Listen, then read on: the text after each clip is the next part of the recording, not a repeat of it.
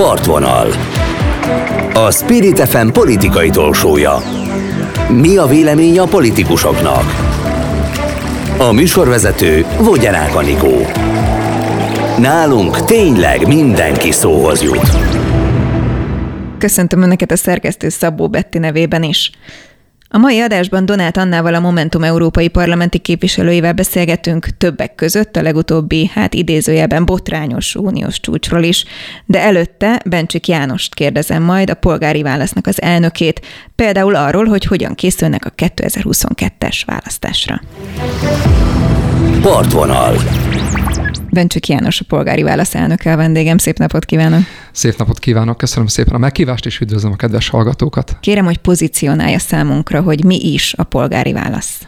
A polgári válasz egy új politikai mozgalom, amely az alapvető polgári értékrendeknek a képviseletére és a politikába való megjelenítésére alapult. Azt a közeget, azokat az értékeket képviseljük, amiket a Fidesz-KDNP elárult, a baloldali ellenzéki pártok pedig igazából sohasem próbáltak meg képviselni azokat a klasszikus polgári értékeket, mint a felelősség, a teljesítményelműség, a hagyományoknak a tisztelete, a közösségépítés, és ez túlmutat egy politikai pártnak a programján, ezt egy társadalmi mozgalomként szerveztük meg, és túlmutat a 2022-es választásokon is, mert az a célunk, hogy azt a polgári Magyarországot, hogy azt a, az eszmeiséget, amit az elmúlt 30 évben pártok több-kevesebb sikerrel próbáltak meg képviselni, azt érvényre jutassuk. Mik a hívószavak, hogyha, és egyáltalán akkor programról beszélhetünk, most akkor párt vagy mozgalom? Mozgalomként bontottunk zászlót 2020 végén. Idén februárban adtuk be a bíróságra a párt alakuláshoz a papírokat, és egy hónappal ezelőtt kaptuk meg a jogerős bírósági végzést, tehát hivatalosan is pártként működünk, már lehet is hozzánk csatlakozni, csatlakoznak is hozzánk szép számmal az egész országból. Az mit jelent, hol tart? Ugye a COVID idő alatt nem lehetett rendezvényeket szervezni, tehát az egész egy virtuális térben zajlott, a polgári válasz a közösségi média ismerte felületein, Facebookon, Instagramon és most már TikTokon építette magát.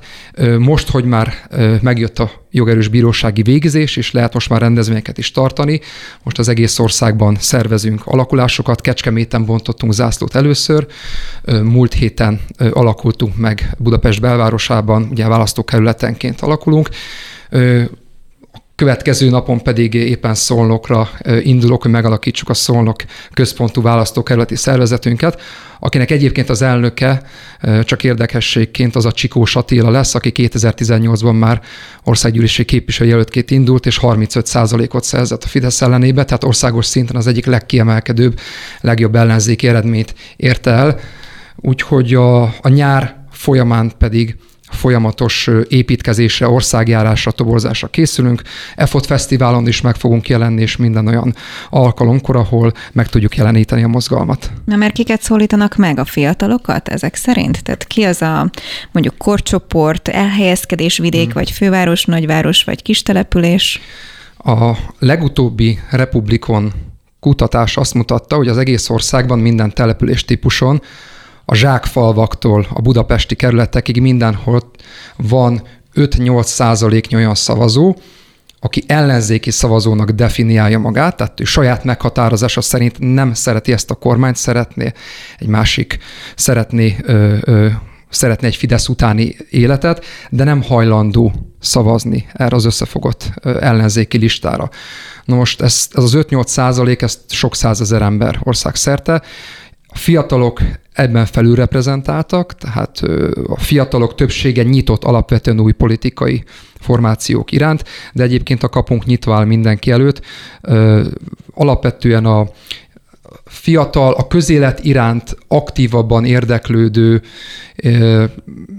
szeretek úgy gondolni magunkra, mint a józanész pártja, tehát szeretek, szeretem azzal azt mondani magunknak, hogy mi a, a közélet iránt fogékonyabb, érdeklődőbb, és az átlagos választónál kicsit jártasabb és a józanész alapján gondolkodóbb választókat képviseljük, akiket a, ez a nagyon durva, acsarkodó, nagyon érzelemvezérelt politika, ami fogjulejtette az utóbbi években a, a, a fő pártokat, talán lepereg róluk, és inkább nyitottak a, az észérvek alapján való politizálásra, mint a, mint a sárdobálás és a nagyon kemény e, e, politikai propagandára.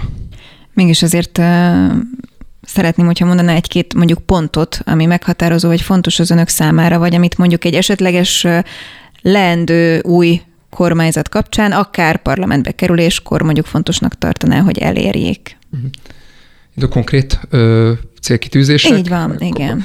Jó, itt a, a, az fontos látni, hogy a, az elmúlt 11 évben azért adtak olyan kormányzati döntések, amelyeket nem szabadna és nem kéne kidobni az ablakon.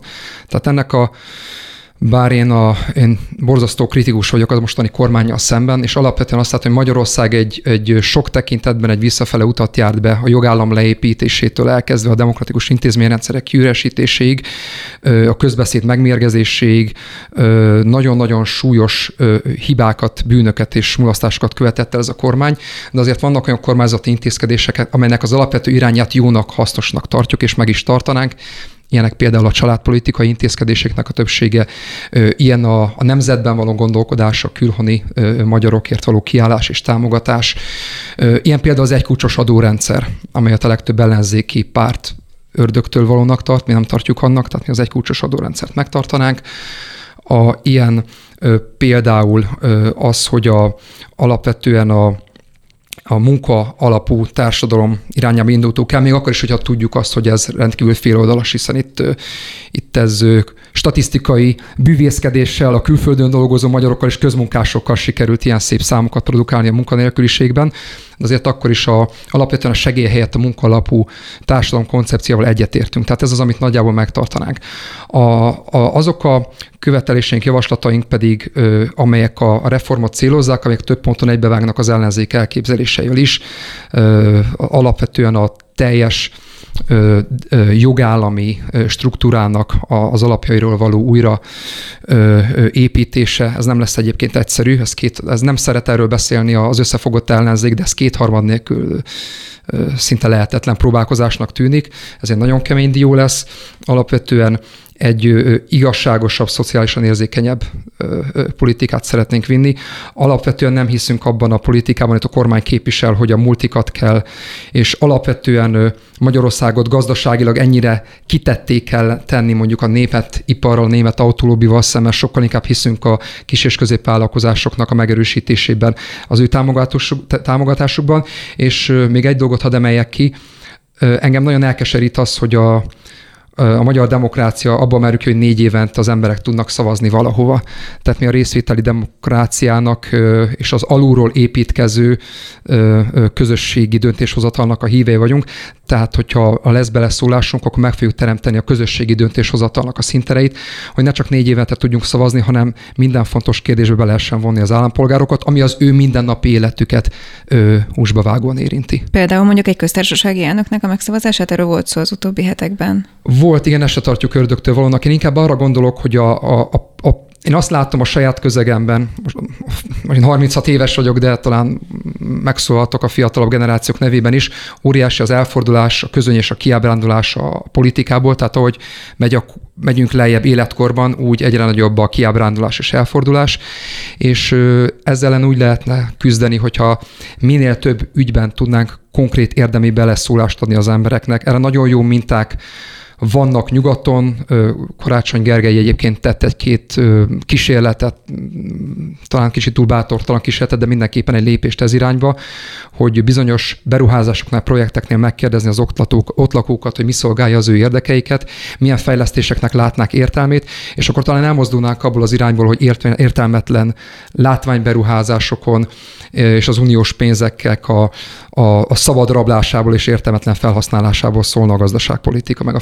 fejlesztéspolitika. Itt már olyan, mintha fudanoztunk is volna hirtelen. Ha már itt tartunk például arról, mi a hát, polgári válasznak a véleménye? Fudant is ide lehet kapcsolni, bár ott annak vannak szerintem geopolitikai és mindenféle más szempontja is. Biztonságpolitikai, külpolitikai és hát nyilván nekem, gazdasági vonatkozásai is. Igen, nekem a, a, a Fudánnal nem, a, nincs, nem lenne problémám, hogy ide jön egy, egy kínai magánegyetem, egy egyiket nemzetközileg elismert és jó rangsorolt egyetem, hogyha ennek nem a magyar, magyar adófizetők állnák a cehét. Tehát itt bődületes összegekről beszélünk.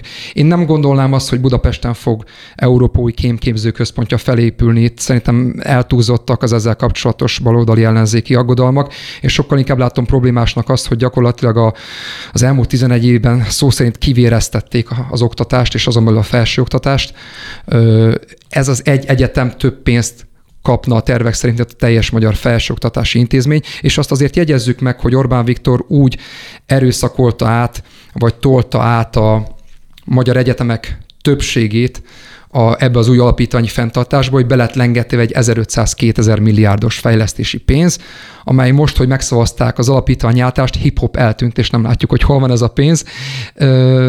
Viszont lá, és ebből a szempontból is különösen vérforraló vagy, vagy vérlázító az, hogy ilyen körülmények között tervez a kormány egy, egy kínai magánegyetemnek úgy kampusz biztosítani, hogy a magyar diákoknak a többségének nem megoldott a, a lakhatása. Budapesten lakhatási válság van, különösen a, a, a, a fiatal középiskolából kikerül egyeteműre készülő, vagy a, az életkezdő fiataloknak szinte kilátástalanok a, a lakás lehetőségei. Ebben a helyzetben magyar adófizetői pénzből kölcsönt felvéve, generációkat eladósítva, ö, ö, kínai egyetemet tervezi, szerintem ö, szerintem bődületes felelőtlenség. Nézzünk akkor egy másik, még mindig hát szinte aktuál politikai kérdést, a pedofil ellenes törvény kapcsán mi az önök álláspontja, véleménye. Ugye a parlamentben ezt egyedül a Jobbik egykori pártja szavazta meg, azzal a kitétellel, vagy azzal a kommunikációval, hogy ha és amennyiben lesz egy esetleges kormányváltás, akkor azonnal változtatnának rajta. Mi a polgári válasz Igen. véleménye? Én ennél a szavazásnál nem nyomtam gombot, tehát bent ültem az ülésteremben, végig szavaztam, másfél órás hosszú szavazás volt. Azért nem nyomtam gombot, mert amikor az ember képviselőként mérlegel, hogy megszavazon egy törvényt, ugye vannak világos helyzetek, jó egy törvény, vagy nem jó egy törvény. Ha jó, akkor támogatja, ha nem, akkor nem. De sokszor előfordul olyan, hogy saláta törvényeket nyújtanak be, amikor vannak támogatható elemei, és, és gyanús vagy egyértelműen rossz elemei egy törvénynek. Én ilyenkor tartózkodni szoktam, jelezve azt, hogy a kormányzat viselje a felelősségét ennek a törvénynek. Viszont azt is megfogadtam, amikor képviselő lettem, hogy minden egyes olyan alkalomkor, amikor teljesen nyilvánvaló, hogy a jogalkotónak nem az a célja, hogy egy olyan törvényt hozzon, ami segíti az emberek életét, hanem mesterséges megosztottságot akar teremteni, és a szavazó képviselőket eszközként akarja felhasználni, vagy fegyverként akarja használni egy politikai, ideológiai küzdelemben, amelynek az egyetlen célja a kormányzat saját narratívájának az erősítése és hamis társadalmi törésvonalak létrehozása, akkor én minden egyes esetben függetlenül a szavazás tárgyától én nem fogok gombot nyomni, és így jártam el ez esetben is. Mi a kifogása? Ugye a törvénynek a nagy része, talán 80% a, a, a pedofilok elleni felépés szigorítani, ami azt gondolom, hogy nincs társadalmi vita erről, hogy egy, hogy egy jó támogatható nem, és ilyen vitát senki nem olvas szerintem, igen. Azért azt tegyük hozzá, hogy kellett egy Kaleta Gábor ügy, és kellett egy Bush Szilárd ügy, amiről kevesebbet beszélünk, ugye a, az a tájföldi magyar ö, ö, nagykövet volt, azt hiszem, tehát magas beosztású diplomata, akinek a, a kirobbanó ügyéről így próbálták elterelni a kormányzatok a figyelmet, de ez mindegy is, mert ha van egy jó törvény, akkor azt támogatni kell. É, itt a később beemelt részei a törvénynek, amely konkrétan a, egyrészt alig burkolt szándékkal provokálják a, a meleg közösséget, és önmagában az, hogy gyakorlatilag betartatatlan gumijogszabályokat alkotnak. Nekem nem az a fő bajom, tehát hogy én azt gondolom, hogy a, ez a, a, az azonos nemű párok, vagy a, a, a meleg közösségnek a jogai, jogfosztása ö, ö, kevésbé fog megvalósulni, tehát ebben igazából Magyarországon nem lesz rosszabb sokkal melegnek lenni a törvény után, egész egyszerűen azért, mert betarthatatlan jogszabályok vannak, gumijogszabályok vannak. Ahhoz tudnám hasonlítani, hogyha emlékszik rá, még a, nem olyan régen volt a Soros által finanszírozott, a kormány most idézőjelben, tehát a, a kormány megfogalmazása szerint az ügynök szervezeteknek a finanszírozásáról szóló törvény, ami pontosan arról szólt, hogy fizessenek azok a civil szervezetek külön adót, akik ilyen burkoltan ilyen migránspártiak. Most az egyik újság, már nem emlékszem, hogy melyik, egy év elteltével kikérte az adatokat, közérdekű adatigényléssel azt hiszem, hogy árulják meg, hogy hány forint különadó folt be ebből a törvényből, amit megszavazott ugye áterőszakolt a Fidesz. Nulla forint. Nulla forint. Nem is volt jogalkotói szándék, hogy ez a törvény működjön. A, a provokáció, a megosztás, és hát a, a Fidesz számára, ha beszéltük itt a Fudánról, a Fidesz számára nagyon kellemetlenné vált, és a körmére égett Fudánról való figyelemelterelés volt ennek a törvénynek a célja, amely, hogyha nézzük az európai, bar, európai labdarúgó bajnokságot, akkor láthatjuk, hogy most már a Volkswagen és a TikTok és mindenki szivárvány szíve pompázik. Azt gondolom, hogy elérte a célját, sőt, talán túl is mutatott, a, túl teljesítette a hozzáfűzött politikai reményeket. Azt azért látnék, hogy ez, ez Orbán Viktornak nagyon-nagyon jó, nagyon-nagyon kényelmes, mert ö, elterelte a, a nyilvános vitát egy számára kellemetlen ügyről, és egy olyan ügyet választott, amelyben azért az ő bázisának a többségének a, a támogatását azért bírja. Mielőtt tovább mennénk, csak apró helyesbítés közben ugye megnéztem, mert én sem emlékeztem a pontos névre. Bush Szilveszterről van egyébként Elnézést, szó, köszönöm aki tájföldi nagykövet volt. És akkor ugorjunk röviden két témáról szeretném, ha még beszélnénk. SDS kártyát adott Rogánnak. Mi volt ez a szituáció? Hát, igen, volt egy, az utolsó parlamenti ülésen volt egy ilyen akcióm, amikor éppen szavazásra begyűltek a, a képviselők. Ugye Rogán Antalt nem könnyű megtalálni, ő csak Orbán Viktor 5 méteres környezetébe bukkan fel, és csak a szavazásra erejéig. És ugye itt pont a pedofil törvény miatt szerintem méltatlanul kevés szó esett a nyilvánosságban arról a törvényről, amely 35 éves koncesszióba adná a magyar autópályáknak és autóutaknak a felügyeletét. Mi beszéltünk itt róla a Ez, ö, az, az dicséretes, de a fősodor, kommunikációs fősodorból ezt én talán nem a súlyának megfelelően volt országos szinten ez az ügy kezelve. Itt azért látni kell, hogy ez, ez arról beszélünk, hogy évi 2000, tehát hogy év, 2000 kilométernyi autószakasszal kapcsolódó 100 milliárdos nagyságrendű összegekről beszélünk éves szinten. A az M5-ös és az M6-os autópályáknak a koncesziós díja, amit a mai napig fizetünk egyébként, ezt még a még a SDS, MSP SDS kormány alatt kötött, két SDS-es miniszter kötötte meg, tehát itt 2010 előtti időszak, a mai napig 100 milliárd forint éves terretről a költségvetésre. Most akkor képzeljük hozzá ennek a mostani kormánynak a korrupciós rátáját, hogy ez mit fog jelenteni. 35 évre kizárólagos felügyeletbe adni ezeket a területet, azt gondolom, hogy a tényleg az SZDSZ-es rabló privatizációnak a legsötétebb éveit idézi, és még, még annál is bátrabb vagy pofátlanabb, mert még arra is még lapot húz. Úgyhogy én átadtam Rogán Antalnak egy SZDSZ-es takkártyát, szépen megcsináltuk, ott volt a fényképe, ott volt az SZDSZ logó, hogy hát bár most az SZDSZ nem tagja a magyar parlamentnek, de ő ezt a fajta, ezt a fajta ö, szélső liberális vagy neoliberális gazdaságpolitikának azt mondja, méltó utódja és folytatója. A kártyát elvette, egy borítékból volt, szerintem még akkor nem tudtam, mi van benne. Nem hinném, hogy büszkén viselni, de, de azt gondolom, hogy ez egy jó formája volt annak, hogy kifejezzük azt, hogy igazából hol is állok. A szavaga mindig nemzet és mindig szabadságot, harcot vívó, de valójában a, az országot a külföldi multiknak kiszolgáltató, és csak a saját oligarcháit hízoló kormány az hol áll ebben a kérdésben. Matolcsi Györgyöt is bírálta, nem oly rég miért? Hát igen, az egy teljesen más tészta azért, igen, tehát hogy elég sok támadási felületet adott a kormány. Ugye Matolcsi Györgyről tudjuk, hogy képes elszabadult hajóágyúként viselkedni, és tett érdekes nyilatkozatokat, meg voltak neki furcsa dolgai. Tudjuk, hogy a számmisztika rabja lett, ami jegybank elnökét meglehetősen aggályos szerintem. Ugye sajtó is beszámolt róla, hogy például a szabadságtéri Magyar Nemzeti Bank székházánál leszereltette a 8-as számlát az épületről, mert és a, a parkolóba pedig eltávolítatta a 8-as és a 13-as számokat, mondván, hogy ezek nem mondott, nem, nem indokolták meg, hogy miért. Voltak neki furcsa értekezései arról, hogy az ős magyaroknak milyen kiemelkedő agysebészeti tudománya volt, és hogy a, az az újszülött japán és magyar csecsemők fenekén a piros pontoknak milyen között. Tehát szóval egészen ilyen, egészen merész kijelentései voltak, de amit az utóbbi időben ö, megengedett magának, az azt gondolom, hogy már több, mint aggályos. Itt konkrétan a növekedés.hu, ami egy olyan hírportál, amely a, a jegybankhoz kötődik, és Matocsi Györgynek jelennek meg saját kezű írásai, ö, olyan, olyan írományok születtek, amely egy új szanszkrit magyar szótáról értekezik, egy kicincsi.hu nyelven írt enkrit. Én nem is tudom, tehát hogy tényleg nagyon, nagyon elborultnak kellene, hogy valaki ebben értelmet találjon. Én a, a jegybank elé mentem, és átadtam Matolcsi úr részére, eljuttattam egy, egy olyan pszichológiai könyvet, amiből kiderül az a címe, hogy egy elismert amerikai pszichológus David Lieberman, a szerzője, hogy ki normális és ki nem, hogy azért tartson önvizsgálatot, hogy, hogy beszámíthatónak tartja magát, mert lehet ezeken a dolgokon mosolyogni, meg nevetni, csak az a baj, hogy a Magyarország monetáris politikájáért jelenleg nem Orbán Viktor vagy Varga Mihály felel, hanem Matolcsi György.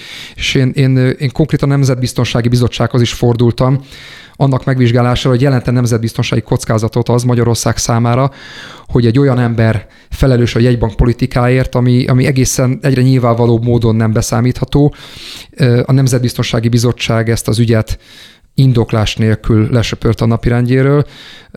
Matolcsi György viszont válaszolt egy írásbeli kérdésre, és azt mondta, hogy nyugodjak meg, mert minden rendben van, és kiválóan teljesít a magyar gazdaság, de hát azért én nem nyugodtam meg. Ez az utóbbi két akció azért hát erősen hasonlít számomra a Jobbiknak a vehemens megszólalásaira, illetve mondjuk akcióira, hogyan lehet elválasztani, és akkor legyen ez a végszó ezt a pártot egyébként a Jobbiktól, vagy mondjuk a Mi Hazánktól, vagy itt van most már reformerek is, ami szintén jobboldali pártnak apostrofálja magát, és teljesen friss. Igen. A, ugye ezek az akcióknál mindig mérlegeljük, hogy mi az, ami belefér még a polgári ö, stílusba, vagy amit az, egy, egy, egy polgári ö, önmeghatározású pártól az ember elvár, és ö, voltak olyan akcióink például, amikor kivonultunk a Garancsi István tulajdonában lévő kaszinó elé a Covid idején, amikor az összes kocsmai terem bezárt, és csak a Garancsi István kaszinója állt, akkor azt konkrétan lezárt, fizikailag lezártuk. Ö, ott még kaptam gratulációkat olyan körből is, amit, amit, amit nem vártam, de de kaptam olyanokat is, akinek azt mondta, hogy ez de sok akkor volt, ezek kifele működő, ez, igen, jól működő tehát, akciók, ezek, amikkel ezek lehet vegyes, mozgósítani? Ezek, ezek megosztó dolgok, tehát hogy ez, ez mindenkinél másért húzódik a, az embereknél a határ, hogy mi az, ami még belefér a, a, a, a, a saját, amit, amit az ember elvár a politikusoktól. Itt azért vékony a jég.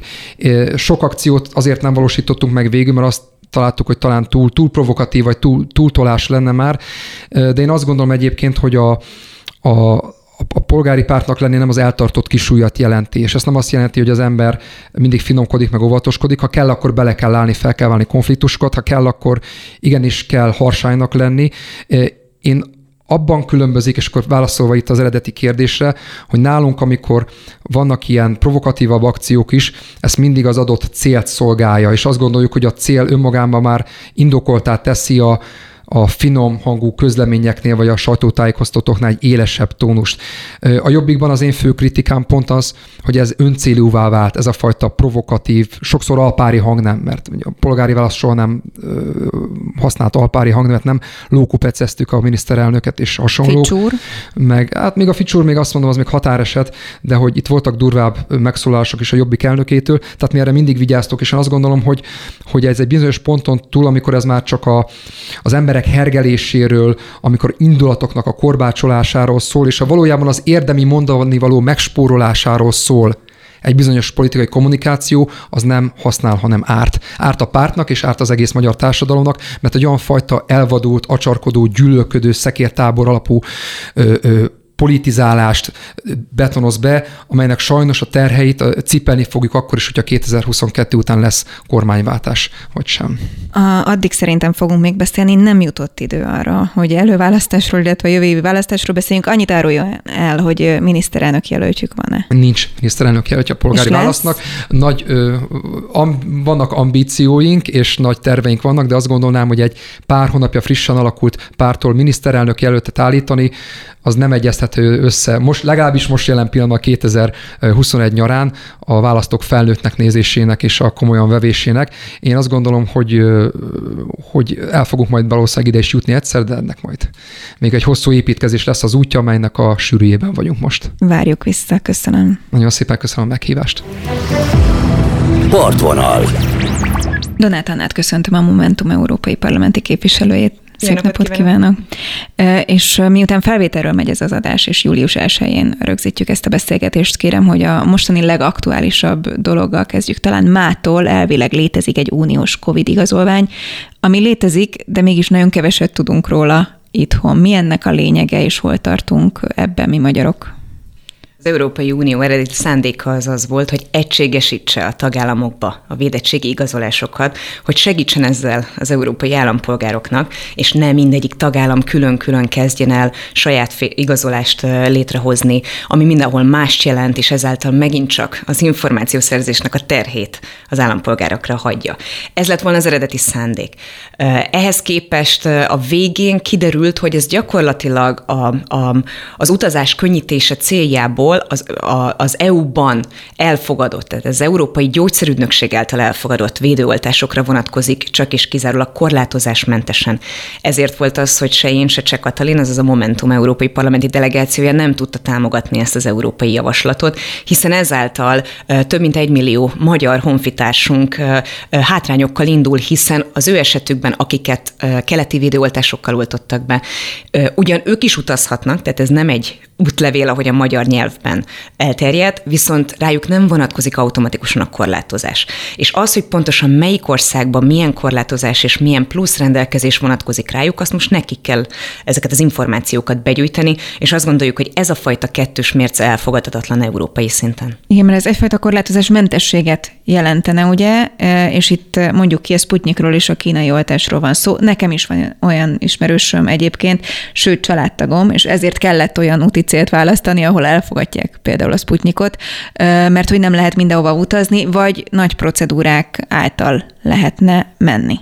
Ez így van azok esetében, akiket keleti védőoltásokkal, Sinopharmal vagy Sputnikkal oltottak be, azoknak először is tájékozódniuk kell, hogy melyik az az ország, amivel megállapodást kötött a magyar kormány, kölcsönösen elfogadják egy, egymás védőoltását. Például Horvátország, ez ebben az esetben ugyanúgy él a korlátozásmentesség, viszont más országok esetében vagy egy három napnál nem régebbi negatív PCR-teszt kell, vagy, vagy antigén-tesztet kell felmutatni, vagy pedig karanténba kell vonulniuk. Na most az ország országonként változik, hogy mekkorák és milyen határidővel kérik ezeket a korlátozásokat, és innentől kezdve ez számunkra elfogadhatatlan, hiszen ha valaki tett a saját és a közössége védelme érdekében egy ilyen lépést, hogy beoltatta magát, hogy komolyan vette, hogy oda kell egymásra figyelnünk, hogy csak közösen tudunk a járványal szembeszállni, azokat most nem érinthetné hátrány.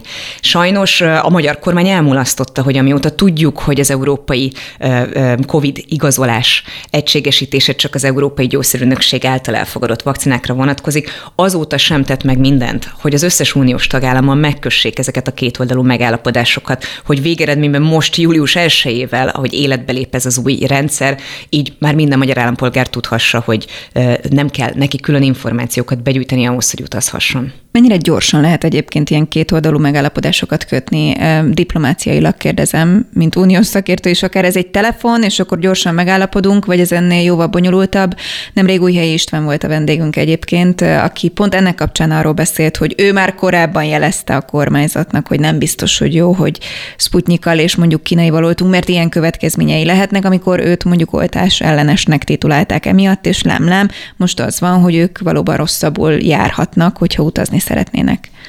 Én ezt a két témát ketté választanám, ugyanis az, hogy, hogy a magyar kormány keleti védőoltásokat is beszerzett és elkezdett vele oltani, ezt kevesen tudják, de egy európai jogszabály teszi lehetővé, ami kimondja, hogy vészhelyzet esetében a tagállam saját hatáskörben is jóvá hagyhat vakcinákat. Ez történt. Azzal, hogy több vakcinánk volt nagyon hamar, azzal sokkal gyorsabban elindulhatott az oltás, ami azt gondolom, hogy egy világjárvány esetén nagyon-nagyon fontos. Közben kiderült, hogy például a Sputnikkal kapcsolatban már vizsgálja az, az Európai Gyógyszerügynökség is. Tehát itt nem arról van szó, hogy a keleti az rossz, a nyugati az jó. Minden védőoltás jobb, mint, a, mint, mint, mint nem beoltva lenni. Csak így tudunk felépni a járványjal szemben. Az viszont a kormány diplomáciai bűne, hogy ebből is politikai háborút hirdetett.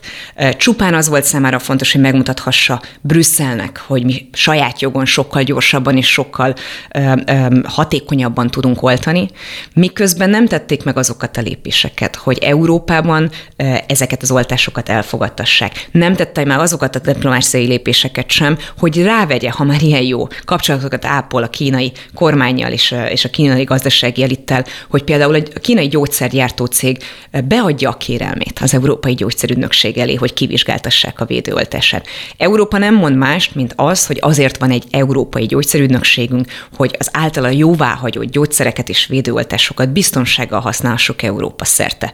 Ezért érthető az európai álláspont, viszont én magyar európai parlamenti képviselőként nem mondhatom azt, hogy azok a magyar állampolgárok, akiket keleti védőoltással oltottak be, azoknak ezt le kelljen nyelni, el kell fogadnia. Én egy szolidáris, egységes Európában hiszek, és, és abban, hogy nekünk mindent meg kell tennünk annak érdekében, hogy amikor európai közös döntések születnek, az minden európai, azaz minden magyar állampolgára egységesen vonatkozzon, és mindenkinek az érdekében történjenek.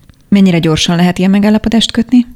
Ezt gondolom, hogy ez diplomáciai kapcsolatnak a szorosságán és a szövetségi politikán múlik, hogy milyen gyorsan köttetnek meg. Az, hogy, hogy jelenleg itt tartunk, hogy nem mindegyik ország, sőt, nagyon kevés európai országgal köttetett ilyen megállapodás, ez mutatja azt is, hogy az Euró- a magyar kormány, illetve Orbán Viktor teljes mértékben elszigetelte magát az európai szövetségesei elől. Tíz éve rombolja az európai értékeket, és mindezt, amiért Európa kiáll. Van egy pont, ahol, ahol azt mondják, hogy eddig és ne tovább, és nyilvánvalóan, aki diplomáciai szinten már haraggal, méreggel, távolsággal indít, annak tovább tart egy ilyen megállapodást megkötni. No, mert hogy néz ránk Európa? Ön például, hogy hogy kint jön, megy, és kiderül, hogy magyar, vagy eleve tudják, hogy magyar, akkor lesajnálóan néznek önre, vagy, vagy inkább az van, hogy ú, hát ja igen, tehát tudjuk most már hova tenni, mert Orbán Viktor nevét megtanulta Európa egyértelműen szeretettel és, és tisztelettel fogadnak, és nem gondolom, hogy csak azért, mert az én személyem vagy munkásságomról szól ez. Kifejezetten Magyarországot és a magyar embereket nagyon szeretik és kedvelik. Európai országként és európai emberekként tekintenek ránk. Ami hatalmas különbség az elmúlt évekhez képest, hogy a magyar kormány nívója viszont teljesen lezuhant. Orbán Viktor nevét most már mindenki ismeri Európában. Hát ezt elérte, ez nagy eredmény, A külföldi nem? hírekben napi szinten szerepel.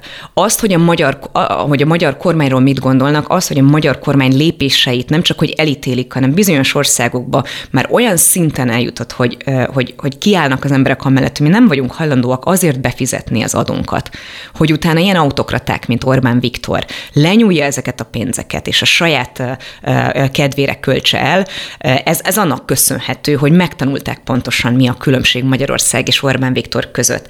Én, amikor elkezdtem két évvel ezelőtt lassan az európai parlamenti munkámat, a legelső felszólásomtól kezdve folyamatosan kihangsúlyoztam, hogy Magyarország nem egyenlő Orbán Viktorral, és most már ott tartunk, hogy ez pontosan minden, nem csak európai döntéshozó, de az európai állampolgárok is pontosan tudják, úgyhogy a magyaroknak nem kell szégyenkezni Európában, a magyarokat nagyon szeretik, Magyarországra szeretnek jönni, és nagyon sok erről azt hallom, hogy alig várják, hogy a korlátozásokat feloldják, és végre újra eljöhessenek a Sziget Fesztiválra, a Balaton mellé, az őrségbe, és még rengeteg helyre. Nagyon jó híre van Magyarországnak ebből a szempontból. No, hát a jó hír az nem biztos, hogy helyét álló, amikor mondjuk a legutóbbi uniós csúcsról és annak hangulatáról olvasunk itthon híreket. Mi zajlott ott pontosan két olvasat van, mint mindennek szerintem itt Magyarországon egyfelől van, aki azt mondja, hogy neki támad gyakorlatilag, majd hogy nem egységesen az Európai Unió Orbán Viktornak a pedofil ellenes törvény kapcsán. A másik olvasata az, amit például ő maga is a miniszterelnök képvisel, aki azt mondja, hogy hát ő a szabadság harcosa a magyar családok jogainak a védelmének, és egyébként pedig aki neki támad, az lámlám mind úgy is migránspárti. Ez a homofób propaganda törvény, amit elfogadtak. Ez mind politikailag, mind emberileg szégyen. És nem szól másról, ezért is mondom, hogy propaganda törvény nem szól másról, mint hogy figyelmet elterelje nagyon-nagyon fontos kérdésekről. Mint például a Fudan Egyetem ügye, hogy miért hozzák ide a kínai kommunista pártnak a magánegyetemét, miért adósítják el ennek érdekében a következő magyar generációkat, miért magyar adófizetői forintból állják azt, hogy kínai vállalkozók építenek fel egy olyan luxusegyetemet, ahova a, a, a, a magyar átlag család gyermekei nem fognak tudni tanulni, mert nagyon-nagyon magas a tandíj. Vagy például arról, hogy miért szervezik ki közalapítványnak csúfolt alapítványokba a, a, a magyar közvagyon legnagyobb részét. Több ezer milliárd forintot adnak oda fideszes strómanoknak, és ezáltal magánvagyon csinálnak a közvagyonba. Rengeteg ilyen ügy van a háttérben, amiről elterelik most éppen a figyelmet, és olyan homofób módosítókat raktak bele egy oda nem illő törvénybe, ami mellett nem csak, hogy egy jó érzésű ember nem tud elmenni szó nélkül, de mint ahogy látjuk, az európai vezetők sem. Lehet ennek bármi következménye? Tehát azon túl, hogy Európa azt mondja, hogy ez csúnya dolog, és nem, nem kéne így, és egyáltalán hogy gondoljátok ti ezt magyarok, vagy Orbán Viktor, tehet bármit egy unió egyébként egy ilyen törvény kapcsán? Alapvetően az Európai Uniót nem úgy találták ki, nem olyan eszközökkel rendelkezik, hogy az egyik tagállam büntethesse a másikat. Az Európai Unió egységét védik. Nyilvánvalóan ebben az egységben benne van a magyar kormányfő által Magyarország is. Viszont nagyon sokszor láttuk már, hogy Európa felemeli a hangját, elítéli a magyar kormányt, elindulnak ezek a nagyon lassú processzek, mint például a kötelezettségszegési eljárás, évek alatt eljut az Európai Bíróságra, ott kimondják, hogy igen, EU-s joggal ellentétes volt, elítélendő, erre a magyar kormány évekkel később visszavonja. Például ez történt a, a, a CEU-val kapcsolatos törvényel kapcsolatban, hogy mire meghozta az Európai Bíróság a döntést, már rég elköltözött a CEU, mert elüldözték innen. Vagy a civil törvényel kapcsolatban, ami, amit megint csak évekbe tellett, mire a magyar kormány módosította, majd megint úgy módosította, hogy annak, hogy annak megint csak káros hatása lesz a civil szervezetekre. Ettől függetlenül igenis, ami most történik, az különbség ahhoz képest, ami eddig történt. Ez önmagában már akkor kiderült, amikor 17 tagállami vezető aláírt egy levelet. Ekkora egység a tanácsba, egy tagállami vezetővel szemben ennyire hangosan és ennyire nyíltan nem zárt ajtók mögött nem történt korábban. És igenis lehetnek ennek hatásai. Ne felejtsük, hogy megalkottuk a jogállamisági mechanizmust, mint új eszközt, és ezt a mechanizmust már nagyon régóta az Európai Parlament követeli, hogy használjuk, hiszen január 1 óta él. Időhúzás történik most, de legkésőbb őszre várhatjuk, hogy az Európai Bíróság is kimondja, hogy használni lehet, és ezt az eszközt azonnal élesíteni fogják erre való igényét a, a, a tanács nagy része már ki is fejezte ugyanezen a hétvégén. Nem véletlenül. Korábban, korábban a tanács mismásolt, időhúzott ezzel kapcsolatban. Most itt történt valami, amivel kapcsolatban az európai vezetők azt mondták, hogy eddig és ne tovább. Méghozzá azért, mert itt nem csak egy értékről van szó, hanem európai szemmel elfogadhatatlan, hogy 2021. júliusában egy európai kormányfő ott tartson, hogy homofób törvényeket fogad el, megkülönböztetve ezáltal állampolgárokat, hátrányba és, és, és titkolózásba kényszerítve. Ráadásul mindezt egy olyan módon teszi, amit hiába állítja, hogy a családokat védeni, a gyermekeket védeni. Pontosan rengeteg gyermek életét most nagyon-nagyon megnehezíti és megkeseríti azoknak a fiataloknak az életét, akik a saját nemükhöz vonzódnak, és eddig is nagyon-nagyon-nagyon nehéz volt számukra, hogy kihez fordulhatnak segítségért, tanácsért, támogatásért. Most őket még nagyobb titkolózásba, még nagyobb szégyenérzetbe, és ezáltal pontosan tudjuk nagyon sok esetben öngyilkosságba kergeti őket, hiszen azt se tudhatják szerencsétlenek, hogyha valakihez fordulnak, akkor azzal bajt hoznak el a fejükre. Hiszen annyira légből kapottam a megfogalmazva az egész törvény, hogy nem tudhatjuk, hogy milyen, kire fog ez vonatkozni, és milyen büntetéssel járhat. Tehát ez egész nem szól másról, mint, mint egy identitás politikai hisztériakeltésről, hogy eltereljék a figyelmet. És hogyha ennyire fontos lenne nekik, a pedofiliával szembeni fellépés. Akkor Kalete Gábor, perui fideszes nagykövet nem potom 500 ezer forintos bírságot kapott volna azért, hogy 19 ezer gyermekpornográf felvételt találtak a, a laptopjukon. Ha ha fontos lenne ez a Fidesznek, ha fontos lenne Orbán Viktornak, akkor, akkor most az összes újság címlapján az lenne, hogy Kaleta Gábor börtönben ül. Igen, sokan azt is kritizálták ezzel kapcsolatban, hogy például az áldozatvédelem, illetve megelőzés hiányzik ebből. Erre vannak egyébként uniós példák? Ez valóban így van, hogy egy ilyen típusú törvénynek ezeket tartalmaznia kellene? Nem vagyok tisztában minden európai törvénykezéssel ezzel kapcsolatban, minden tagállamnak a törvénykezésével kapcsolatban. Az viszont biztos, hogy azt már nagyon régóta tudjuk, hogy, hogy a büntetési tételek szigorítása önmagában nem fogja megszüntetni, megakadályozni, vagy lecsökkenteni a pedofiliát. Ami nagyon fontos lenne, az pontosan ez a védőrendszer, jelzőrendszer kiépítése, és ezzel kapcsolatban pontosan az a fajta szexuális felvilágosítás, amit az iskolákban is folytatni kell, vagy civil szervezetek által, hiszen hogyha a gyermek nem tudatosul időben, hogy milyen veszélyek leselkednek rá, és nem tudja, hogy kihez kell fordulni, ha bármi elét látja annak, hogy úgy értek hozzá, ami nem normális, úgy beszélnek vele, ami nem normális, akkor nem tudjuk megakadályozni. A pedofiliát megakadályozni kell, nem szabad, hogy bekövetkezzen. Ez egy legsúlyosabb bűncselekmény, hiszen a legkiszolgáltatottabbak a gyermekekkel szembeni erőszak, Nagyon sokszor gyermekek megerőszakolásáról beszélünk, és tudom, hogy ezek nagyon súlyos szavak, de nem véletlenül ö, tartja a világtársadalom az egyik legszigorúbb bűnformának a pedofiliát magát. És hogyha a kormány valós szándéka az, hogy ezzel ellen fellépjen, akkor igenis hallgasson a szakemberekre, hogy ezt preventív eszközökkel kell leginkább szankcionálni, megakadályozni, nem pedig büntetési tételek kiterjesztésével. Ne felejtsük el, eddig is volt gyermekvédelmi törvény, eddig is büntették a pedofiliát, eddig is súlyos börtönbüntetés járt érte. Ettől nem lett kevesebb pedofil eset, sőt, ettől még nem tudunk többről, hiszen nagyon sok esetben pontosan az a probléma, hogy elképesztő a látencia, az esetek többségéről nem tudhatunk. Ráadásul az is borzasztóan ö, ö, elítélendő, hogy úgy állítják be, mintha ez egy kívülről jövő cukros bácsi eset lenne. A civil szervezeteket, a szakértőket pontosan ezért kellett volna bevonni ebbe az egyeztetésbe, és hallgatni rájuk, hogy a, egy jelzőrendszer képítése miért fontos, hiszen azt is nagyon jól tudjuk, hogy a pedofil bűnelkövetések legnagyobb számban sajnos családon belül, vagy a családi ismeretségi szűk körből kerülnek ki. Tehát a gyermekek ismerik az elkövetőket. És ezt csak úgy lehet megakadályozni, hogyha a gyermek tudja, hogy hova fordulhat, hogyan ismerje fel a jeleket, és legyen egy olyan védőrendszer, jelzőrendszer, ahol, ahol nagyon hamar be tudnak lépni ebben a, ebbe a szűk körbe. Ha megengedi, akkor lépjünk tovább egy másik témára, ami talán a Momentum számára is egyébként meglehetősen kedves, klímarendelet, uniós klímarendelet, amely most úgy tűnik, hogy hát egy talán szigorúbb vagy komolyabb irányba menne el. Mit akar ez, és mit jelent ránk nézve?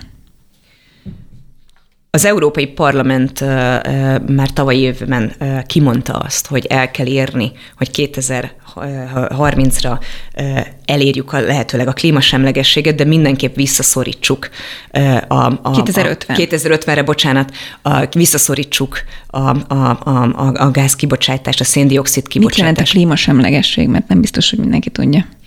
A klímasemlegesség az azt jelenti, hogy felváltjuk a környezetszennyező gázkibocsátást fenntartható energiaforrásokra, hogy a szénégetés, ami az egyik legkörnyezetszennyezőbbet, az felváltsa például a napelemenergia, felváltsák azok a természeti energiaforrások, amiből, amit úgy tudunk energiát nyerni, hogy közben ne szennyezzük a környezetet.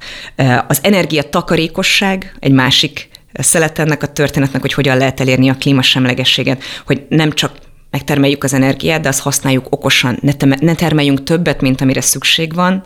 Ehhez kellenének például azok a fajta lakóház felújítások, amik a szigetelésen segítenek, hiszen nagyon sok energiát pazarlunk, mind átlagemberek, de leginkább a cégek. Mi azt mondjuk, hogy nem elég ilyen kvótákat meghatározni, és nem elég ennek érdekében ezeket a lépéseket megtenni. Nagyon fontos lenne, hogy a klíma elleni küzdelem árát azt végre azok fizessék meg, akik leginkább okozzák a legnagyobb kibocsátó cégek, és az a globális elit, aki a saját magánéletének a, a, a, a, az urizálásán keresztül sokkal nagyobb mennyiségben járul hozzá a környezetszennyezéshez, mint például, amikor magánrepülőgéperkel, vagy pedig magányaktokkal járnak, amikor a nagyvilágukat kivilágítva, rezsicsökkentés segítségével, minimalizálva a költségeiket élvezik azt a luxust, amit nem, hogy mások nem élvezhetnek, de alapvetően jelenleg a szegények fizetik meg a környezetszennyezésnek az árát, hiszen aki szegényebb sorban van, ő nem választhatja meg, hogy hova költözik, áradások, árvizek, szárasság pusztít. Most már Magyarországon is nem kell messzire menni, nem kell Afrikáig mutogatni. Minden nap érezhetjük most már Magyarországon a klímaváltozásnak a következményeit ha például ma kimegyünk a piacra, és azt látjuk, hogy mennyire drága a, a, a gyümölcs, a friss gyümölcs, az azért van, mert a, mert a globális felmelegedés és a klímakatasztrófa következtében e, olyan fagyás történt idén, ami korábban nem. Ezek a hirtelen e, éghajlatváltozások és, e, és, és időjárás kimaradt a tavasz. Ez szerintem mindenkinek egy érthető történet, ami most volt a mínuszokból vagy a 10 fokból hirtelen lett 40 fok. Egyszer az a probléma, hogy túl sok eső esik egyszerre, utána hetekig semmi. Ez a természet válasza arra, hogy az ember kizsigerelte a földet, szennyezzük folyamatosan csak azért, hogy többet termelhessünk, de ennek a többlettermelésnek is ugyebár a haszna nagyon kevesekhez jut. Miközben azok az emberek, akiknek a jövőjéről beszélünk, a saját gyermekeinknek a következő generációkról, tíz évben belül, hogyha nem változik meg drasztikusan az energiafelhasználásunk és a széndiokszid kibocsátásunk, akkor gyakorlatilag azt mondják a szakemberek, hogy nem fogunk tudni mit tenni a klímakatasztrófa elkerüléséért. Ez mindig nagyon jó hangzik, és mindig egy kicsit olyan megfoghatatlan, mint hogyha egy ilyen vatta vagy felhő lenne, amiről beszélgetünk. Mit jelenthet ez a gyakorlatban? Nagyon sok mindent jelenthet, például a leg, legkézenfekvőbb, hogy a hát átállnánk helyi termelésre.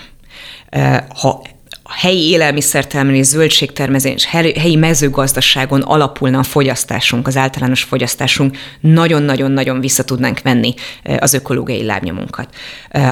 Ha a leginkább környezetszennyező utazási módjainkon vissza tudnánk venni. Nem tudunk fellépni a klímakatasztrófa ellen úgy, hogyha közben mi magunk nem fogunk vissza. Ez áldozatok nélkül nem fog menni. Természetesen elképesztően nagy teljesítmény az, hogy ma bárki persze most járvány van, de járvány előtti időszakról beszélek, bárki pár ezer forintért átrepülhetett Európa másik végére. Kinyílt a kultúra, kinyílt a világ, de ennek igenis nagyon nagy ökológiai ára van.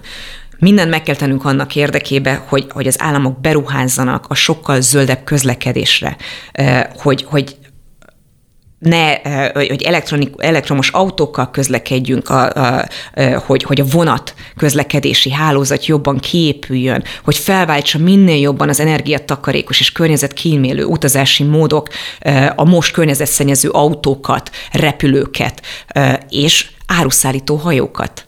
Ezért is mondom, hogy a helyi élelmiszerbeszerzés és a helyi termelés nagyon fontos, hiszen manapság lehet, hogy olcsóbb Kínából vagy Amerikából beszállítani alkatrészeket, vagy különböző termékeket. Rengetegen rendelnek már az interneten ilyen. De annak valahogy el kell ide jutnia. Ez egy örök harc szerintem például a gyümölcsöt, ahogy említette, hogy vegyünk helyi termelőtől évek óta, mindenki ezt mondja, ugyanakkor meg mondjuk, hogyha egy spanyol, nem tudom, banánt, vagy akár mint narancsot vásárol az ember, az jóval olcsóbb még mindig, és sokaknak ez a fő szempont.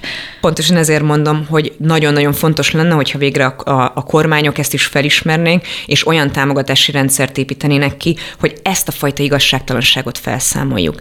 Jelenleg környezetvédelmi szempontból, vagy környezet környezet tudatos életmódot folytatni, azt nem engedheti meg magának akárki. Az egy felső középosztálytól felfele történő cselekedet, hogy olyan ruhákat vásároljak, ami nem műanyag szálas és, és, és, és könnyebben lebomlik, hogy olyan ételeket tegyek, ami helyi termelő és organikus környezetben termesztették meg, hogy elektromos biciklivel, elektromos autóval közlekedjek, és a többi. Ez, ez luxus, a luxus jelenleg. Beszél, igen. Ahogyha tíz éven belül nem érünk el odáig, hogy ez nem luxus, hanem ez legyen az átlag, akkor sajnos nagyon-nagyon nagy problémával fogunk szembenézni.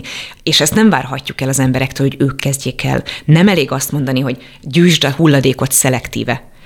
Felülről kell jönni annak a támogatásnak, ami segít felszámolni az energiaszegénységet, és segít felszámolni azt az elképesztő társadalmi feszültséget és különbséget, hogy ki hogyan tud hozzájárulni ahhoz, hogy megvédje a környezetét végszóra előválasztás. Tudom, hogy ön ugyan kint van Európában, de azért ugye pláne arra vagyok kíváncsi, hogy kint milyen hangulata van, milyen vetülete van annak, ami itthon zajlik. Itt azt látjuk, hogy az ellenzék ugye gőzerővel készül az előválasztásra, mindeközben a kormánypárt ugye próbálja az ellenzéket rossz fényben feltüntetni, vagy az szerintük igazi arcukat megmutatni, és egyre mocskosabbnak tűnik a kampány. Például egyébként a minap pont a Momentum egyik képviselőjét köpték le talán, amikor vidéken volt, tehát hogy olyan, olyan dolgok történnek a hazai politikában, ami korábban azért nem volt ennyire kiélezett, vagy ennyi gyűlölet nem övezte amióta én politizálok, és amióta a Momentummal az utcán vagyunk, az az alapításunk óta napi szinten történnek ilyenek sajnos. Felrúgják a pultot, leköpnek, olyan beszólásokat kapunk, ami, de, de nem csak mi az egyik legnagyobb bűne Orbán Viktornak és a, és, és a kormányának az az, hogy annyira polarizálta és olyan gyűlölettel megosztotta a társadalmat, hogy jelenleg nincs értelmezhető párbeszéd és vita különböző világlátás mögött, hanem más információk alapján azt gondoljuk a másikról, hogy ő ártani akar, az agyát kimosták, és innentől kezdve minden jogom megvan, hogy megvédjem az igazamat, akár ilyen szélsőséges úton is ez a, ez a folyamat, ez, ez egyre mélyebbre megy. Az a propaganda gépezet, amit kiépítettek, szisztematikusan uh, juttatják el az emberekhez a gyűlölet propagandát. Amikor én elkezdtem az európai parlamenti képviselőségemet, uh, és az egyik frakciótársamhoz eljutott, aki beszél magyarul, eljutott az egyik propagandacikk, ami rólam szólt, hogy én éppen hogyan rontottam meg pár évvel ezelőtt fiatal lányokat, vagy egy, egy lányt a Sziget Fesztiválon, amiről azóta a bíróság is kimondta, hogy, hogy hamis álhír az egész, és, és folytatódnak a perek ezzel kapcsolatban, becsületsértés miatt, hiszen, hiszen csak úgy nem írhatunk le bármit, bár ma Magyarországon pontosan ez a realitás, hogy bármit leírhat a propaganda, de amikor a külföldi képviselőtársamhoz ez eljutott, nem tudta értelmezni, hogy ilyen történhet, hogy egy európai parlamenti képviselőt ennyire aljas, undorító módon próbálnak lejáratni. És akkor elmeséltem neki, hogy mi minden szól róla ma például a propagandába, ami nekem is kellett egy tükör tőle, hogy rájöjjek, hogy ez amúgy egyáltalán nem normális nekünk, ellenzéki képviselőknek a mindennapjai. És a legnagyobb probléma nem az, hogy mi ezzel szembesülünk, mi vállaltuk, közszereplők vagyunk, hanem a legnagyobb probléma az, hogy ma Magyarországon minden ellenzéki érzelmű választó, ha hangosan felvállalja a véleményét, hasonló retorziókat kap. Sokan ezért nem merik felvállalni mert kirúghatják a munkahelyéről, elbocsájthatják őket. Ne feledkezzünk el arról, amikor egy olimpiás cikket uh, uh, lájkoló uh, fiatal lányt azért rúgtak ki, mert lájkolt egy cikket. Hát hol állunk? Ez mi? változhat egy esetleges kormányváltásnál? ez mindenképp meg fog változni egy esetleges kormányváltásnál. Én nem lennék hajlandó egy olyan új kormány alakulásához asszisztálni a pártommal, ami nem azonnal felszámolja ezt. Mert mi nem azért akarunk kormányt váltani, hogy Momentum propaganda szóljon. Nem megváltoztatni akarjuk a témákat és a színezetet, hanem egy demokratikus, nyílt, szabad társadalomba szeretnénk élni, ahol a sajtó dolga az, hogy igenis kritizálja a hatalmon lévőket, tükröt mutasson és felderítsen minden olyat, ami a hatalommal való visszaéléshez vonatkozik. Mert mi azt mondjuk, hogy a korrupciónak nincsen színe. És ezen dolgozik a Momentum az alakulása óta, hogy ha szövetséges, ha kormánypárti, ha korrupció, ha átláthatatlanság, ha mutyin, mutyit találunk, arra felhívjuk a figyelmet, és, és mindent megteszünk annak érdekében, hogy kivizsgálásra kerüljön, mert csak akkor fogunk egy, egy egészséges és szabad országban élni, hogyha minden bűnt és bűnforrást elítélünk, és ez nem politikai orientációtól függ. És a Fidesz azt alakította ki, hogy amit ők csinálnak, azzal minden rendben van, amit mások csinálnak, az nincs rendben, és hogyha nem találunk semmit, kreálunk rólatok olyat, amiért be tudunk titeket sározni. Ez Donát. elfogadhatatlan. Donát Anna, köszönöm szépen, hogy elfogadta meghívásunkat. Én köszönöm. Ez volt már a partvonal, köszönöm a figyelmet a szerkesztő Szabó Betti nevében is. Legközelebb egy hét múlva kedden este 7 órakor várjuk Önöket.